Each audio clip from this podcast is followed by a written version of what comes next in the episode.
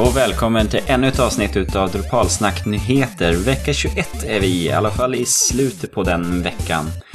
Idag kommer vi prata lite grann om D8-bloggar, lite blandade nyheter och sen komma lite modultips och landa i slutet med lite dev-bloggar, lite Drupal-tips i olika lägen. Så det kommer vi handla om idag, men vi börjar med lite Drupal Association. Bloggposten gick ut med att man har nu tillsatt 2 stycken nya medlemmar och det här är positioner som tillsätts utav styrelsen själv. Så det är en Mike från Pfizer som går in och sedan en Rob som har jobbat med NBC Universal som kommer in. Så att det är ju sådana som kan teknik men inte kanske är Drupal-utvecklare på det sättet. Sen så har också Association gått ut med att de söker designbyrå för Drupalcons. Dels i USA men också här i Europa. Och det är längre projekt där man ska ta fram allt ifrån logga till sociala medieknappar till sponsorshipsguider till styleguider. Så här allt det grafiska. En designbyrå. Så ni som gillar design och har en liten större byrå så finns det möjlighet att skicka in. Vi ska se här. Budgeten för varje kons är $25,000 per event. Sen så har även Drupalcon tagit kontakt med oss i Amsterdam. Och bara påminner att det är dags att skicka in förslag på sessions. Så det får man gärna göra, det finns lite förslag och sedan så går man in på deras sida och förslår fler. Så att det tycker jag absolut ni ska göra, jag ska nog skicka in några själv. Man behöver inte alltid ställa upp som talare själv bara för att man kommer med förslag. Sedan så gick gänget bakom Drupal.org ut med ett inlägg om vad som har hänt under 2 år här nu. Vi ska se här. Jag tror man måste vara inloggad på Drupal.org för att komma åt det hela. Ja, de har en bloggpost här. Där de skriver ner lite grann vad som är gjort med Drupal.org. Allt ifrån att man lagt till lite nya nyckeltal för projektsidorna. Man har jobbat med issue-köerna. Man har lagt in metatags på Drupal.org. Man har börjat stegen för att installera modulen R403 to login. Och man har också en issue-kö för just projekt ownership där man kan säga om det ska flyttas över någon ägare mellan projekten och om man söker maintainers och lite sånt. Så det är lite intressant att se vad som händer med Drupal.org. Sen har vi också Core som har skrivit These 2 weeks in Core. Och där de just skriver här om Alex Potts som har blivit anställd nu för att jobba med Drupal Core. Och hans bidrag som han har fått tidigare och som han har blivit lovad framöver, det kommer han ju inte han behöva då, utan då ger han det vidare till någonting som heter Core Gittip. Där folk kan då, som jag har sagt det tidigare också, man kan söka pengar då för att få jobba med Core.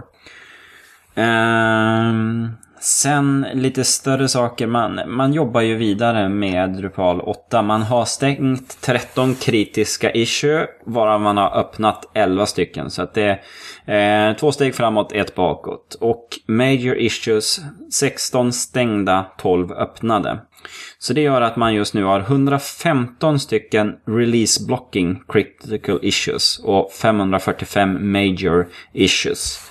Så med den här, om vi säger, det ser ut som vi tar ungefär 2 critical i veckan, så innebär det att det är 57 veckor kvar tills Drupal 8 släpps. Men det går ju som neråt. 4 betablockers hade blivit fixat här nu senast. Så att man har 20 stycken av 163 betablockers bearbetade. Så att om 20 betablockers så kommer man släppa en beta.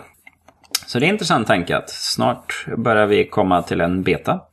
Sen det händer ju mycket med entity-delen man jobbar med där, och språkdelen jobbas ju med, och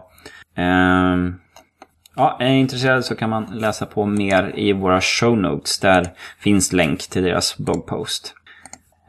Sen har Association också meddelat här att man har satt upp ett företag, ett company på LinkedIn som heter Drupal Project. Och det kan man ju då lägga till i sin arbetserfarenhet på LinkedIn. Och då har det som ett företag för oss eller er som jobbar mycket med Drupal, är en maintainer av några moduler och lite sånt och vill visa att det här är faktiskt ett riktigt åtagande jag har, så kan man ju sätta det som en arbetserfarenhet. Och då finns det ett företag för det hela. Vidare så dök det upp för oss här i Sverige en frågan angående DrupalSverige.se. Det är en fråga, vilka nyheter ska egentligen publiceras där? Får olika webbyråer lägga in sina egna nyheter? Även om de verkar för communityt, är det okej? Det var på diskussion här med Curly Labs som la upp en nyhet om att de har en ny podcast. Och det är ju jättebra trafik för deras egen och marknadsföring. Men ska andra byråer få göra det också? Eller hur tänker vi kring Drupal.se? Så det finns en forumtråd där man kan diskutera det hela, och jag tycker det är en viktig fråga att ta upp och prata igenom. Sen går vi vidare till Drupal 8. Vad som händer där. Vi har två bloggposter här som handlar om D8 rules. Man söker bidrag eller funding, och sedan så jag för mig man har fått det också att göra en D8 portning utav rules-modulen så att den ska finnas fungerande och klar. För allt i rules-tänket har inte kommit med i core, utan det kommer behövas en egen modul för det hela. Och då finns det en liten plan om hur man ska gå tillväga, men man behöver lite hjälp finansiellt för det hela. Men man kan ju också se vad det är för arbete man vill göra, så det stödjer vi. Sedan så har också gänget bakom Språkstöd gett ut en bloggpost där de just berättar lite grann om vad som har hänt nu. Man har ju legat lite lugnt någon månad eller två här, men nu så är det dags att köra igång lite vidare, och framförallt hur kommer språkhanteringen fungera i configuration management när det sparas som filer, och hur ser det ut? Så att det är en intressant bloggartikel om språkhanteringen i Drupal 8. Vidare så finns en genomgång där man pratar om Drupal 8:s responsivitet. Den är ju responsiv. Och vad innebär det? Hur blir det för slutanvändaren? Hur kommer det se ut? Så att det finns en liten video och lite genomgång om det hela. I övrigt så har Akvia också skrivit en bloggartikel för just site builders. Vad har kommit med? Vi har Views in Core, vi har Better Blocks, More Field Types, Form Modes, Take a Tour, Both Less and More, Migration Path. Ja, det var intressant för att se vad kommer vi hamna någonstans. Vidare också angående Drupal 8, en kille som har ett projekt via Google Summer of Code, där är en kille då som har som sommarprojekt att bygga ihop en iOS-app med Drupal 8. Så han bloggar lite grann om det hela, hur det går för honom och vad han har stött på hittills och så att det är ett bra initiativ, och trevligt att han delar med sig kodet av det. Och avslutningsvis om Drupal 8 här. Det är en Alpha 12 på gång den 28 maj. Så att just nu så är man i fasen att man vilka commits får komma med och lite sånt. Så att ja, det kommer snart en ny beta. Vidare så har det ju kommit lite säkerhetsuppdateringar också på lite moduler. Så ni bör kolla över era sajter och se. Jag för mig, vi ska se här. Jo, Views har haft en säkerhetsfix och lite andra sådana här väl använda moduler har behövt få en fix på sig hela. Så att gör en update och på era sajter så att de är fräscha. Sen lite övriga nyheter. Bitly har blivit hackade och har gått ut med att man ska förbättra sin säkerhet. eBay har blivit hackade med fått lösenorden på vift. Det är ju en hashad databas, men ändå uppmanar alla att byta sina lösenord. Inga kreditkort ska komma på vift. Men vi får väl se. Det är ju såklart man säger det först innan man vet läget. Och vidare så var det en dom här nu som är lite intressant. En man som i Spanien som krävde att få bli glömd utav Google. Han hade lite gamla synder som påverkade hans företag nu, och det ville han att Google skulle ta bort ifrån sina register. Och där har EU nu gett den här mannen rätt att Google måste ta bort det hela. Så att vi får se vars det här tar vägen och vad det innebär. Och slutligen av de här världsliga nyheterna så var det en bugg för Linux-kärnan. En 5 år gammal bugg som nu är fixad. Och det är ett säkerhetshål som gör att användare i systemet kan med rätt parametrar och inställningar bli root. Så att du måste ha en användare på maskinen, men det finns ju då möjlighet att få öka sina rättigheter. Så att det är ju en ganska allvarlig brist om man har delad hosting och lite sådana saker. Så att det behöver man uppdatera kärnan på Linux. Vidare lite modultips. En modul här som heter just Icon Tabs. Som hjälper till och lägga lite ikoner på de här edit-knapparna och lite sånt. En liten sån stylad modul som jag tyckte var ganska smart. Och grafiskt är jag användarvänligt med lite ikoner. Sedan så läste jag en bloggpost hur man kommer igång med Elastic Search. Det är ju en, vad ska man säga, konkurrent till Solar som också använder Search API-et som finns i Drupal. Så att det här är en bloggpost. Hur kommer man igång? Vad behöver man göra? Och hur får man sin vy att då ta ut data ifrån Elastic Search? Sen har vi en till modul här som heter Custom Formatters. Hur du via WebGUIT kan göra dina egna fält med hjälp av lite tokens och lite sådana saker.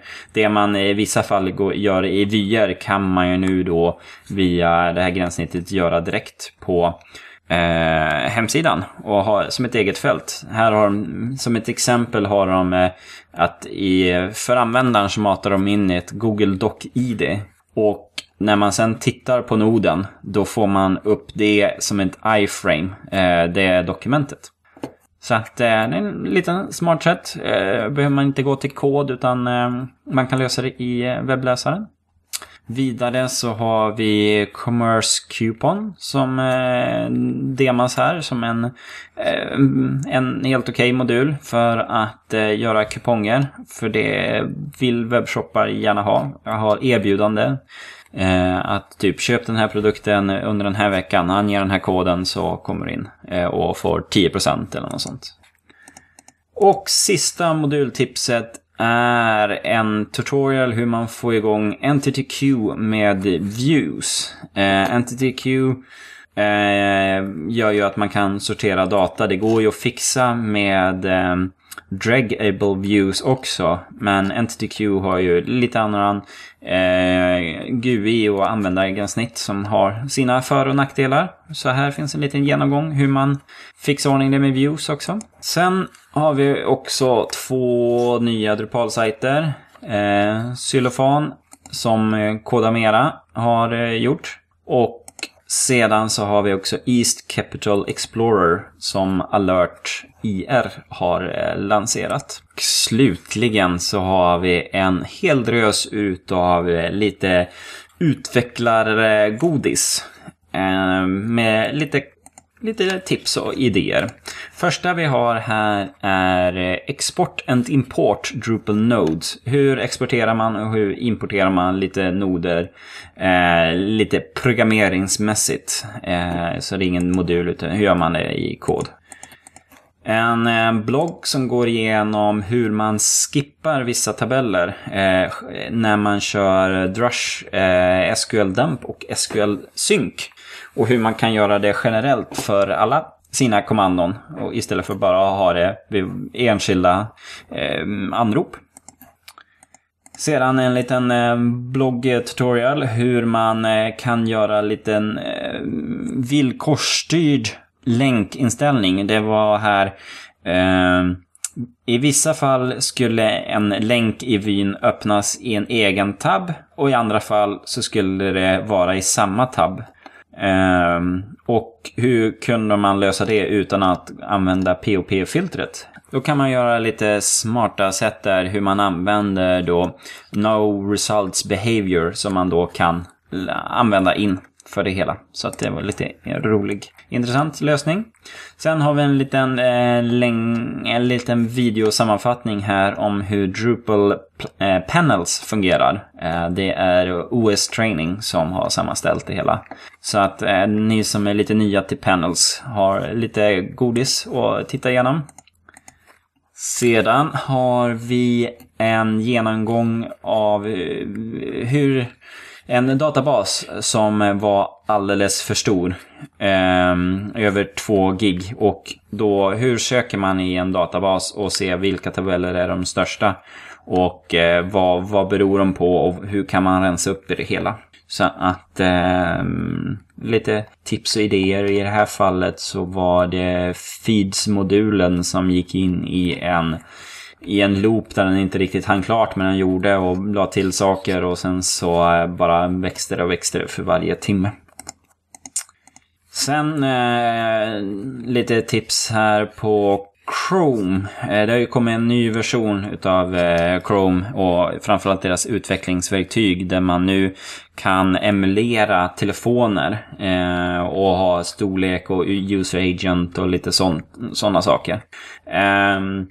Funkar till viss del men inte helt exakt, men man har ju datorn och kan köra sina andra utvecklingsverktyg och inspektera element och se hur saker och ting slår. Det kan ju vara lite svårt på mobilen, så att det har sin användning också, men lita inte på det fullt bara.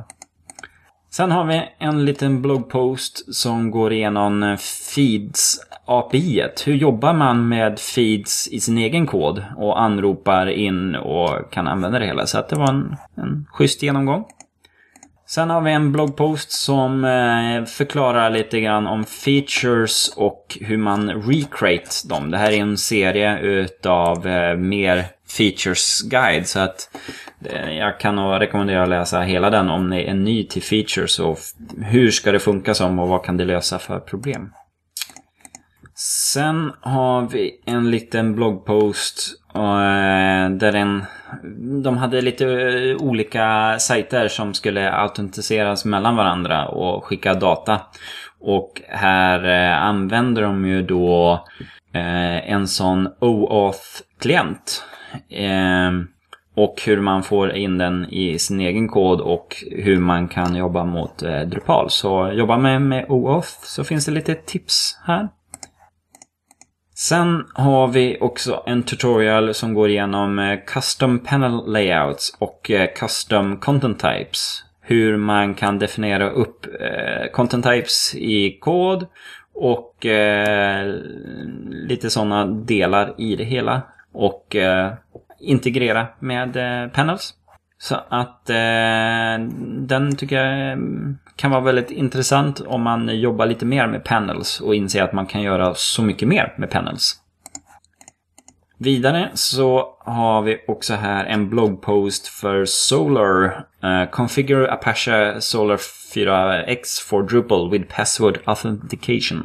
Så här kan ni läsa på om hur man får Solar att funka. Det är ju inte alltid helt enkelt, men är en kort och koncist tutorial. Vidare så har vi en bloggpost som går igenom hur man skapade en responsive full width banner där man kan definiera upp knappar och text och den biten som ett block så att det kan funka med AB-testning och gjort med Omega-temat och lite styling och lite JavaScript och ja, en helt okej läsning. Och sedan så har vi också en videogenomgång som handlar om Entity Reference och Views. Hur man får dem att prata ihop på ett bra sätt. Och hur man kan joina ihop relationship. Eller det är ju en video på en 20 minuter. Så att har man inte gått igenom Johan Falk så har man en annan här att testa att gå igenom. Och slutligen så för alla utvecklare som är kvar och lyssnar så har vi sista bloggen som handlar om hur man skapar sina patchar som man lägger upp på Drupal.org. Det är ju som så att den som sen committar in din patch till projektet måste lägga med en author-linje eller line. För att du ska få cred för din commit. Och det är inte alla som kommer ihåg det, eller att det blir något misstag, eller att det blir någon, det försvinner som bort. Och då finns här tips om att man kan köra git-format patch, där man skriver sin patch så att det blir som ett mail, fast ändå inte, så att du har med en from, date och subject-rad i själva patchfilen. Det som man får med typ 6-7 rader extra i början på patchen för att sedan fortsätta med det vanliga patchen. Det gör att man då har med vem det är som har gjort patchen på ett bra sätt. Så om personen bara tar din patch och säger commit så kommer git fatta att det är du som är author. Så då behöver man inte göra något annat och den behöver inte lägga med någon extra rad i just den committen. För i den här patchen så finns det redan nämnt. Så det var ett litet smart finess. Så det var det jag hade för idag. Tack så mycket för att du lyssnade och vi är snart tillbaka i etern. Hej då!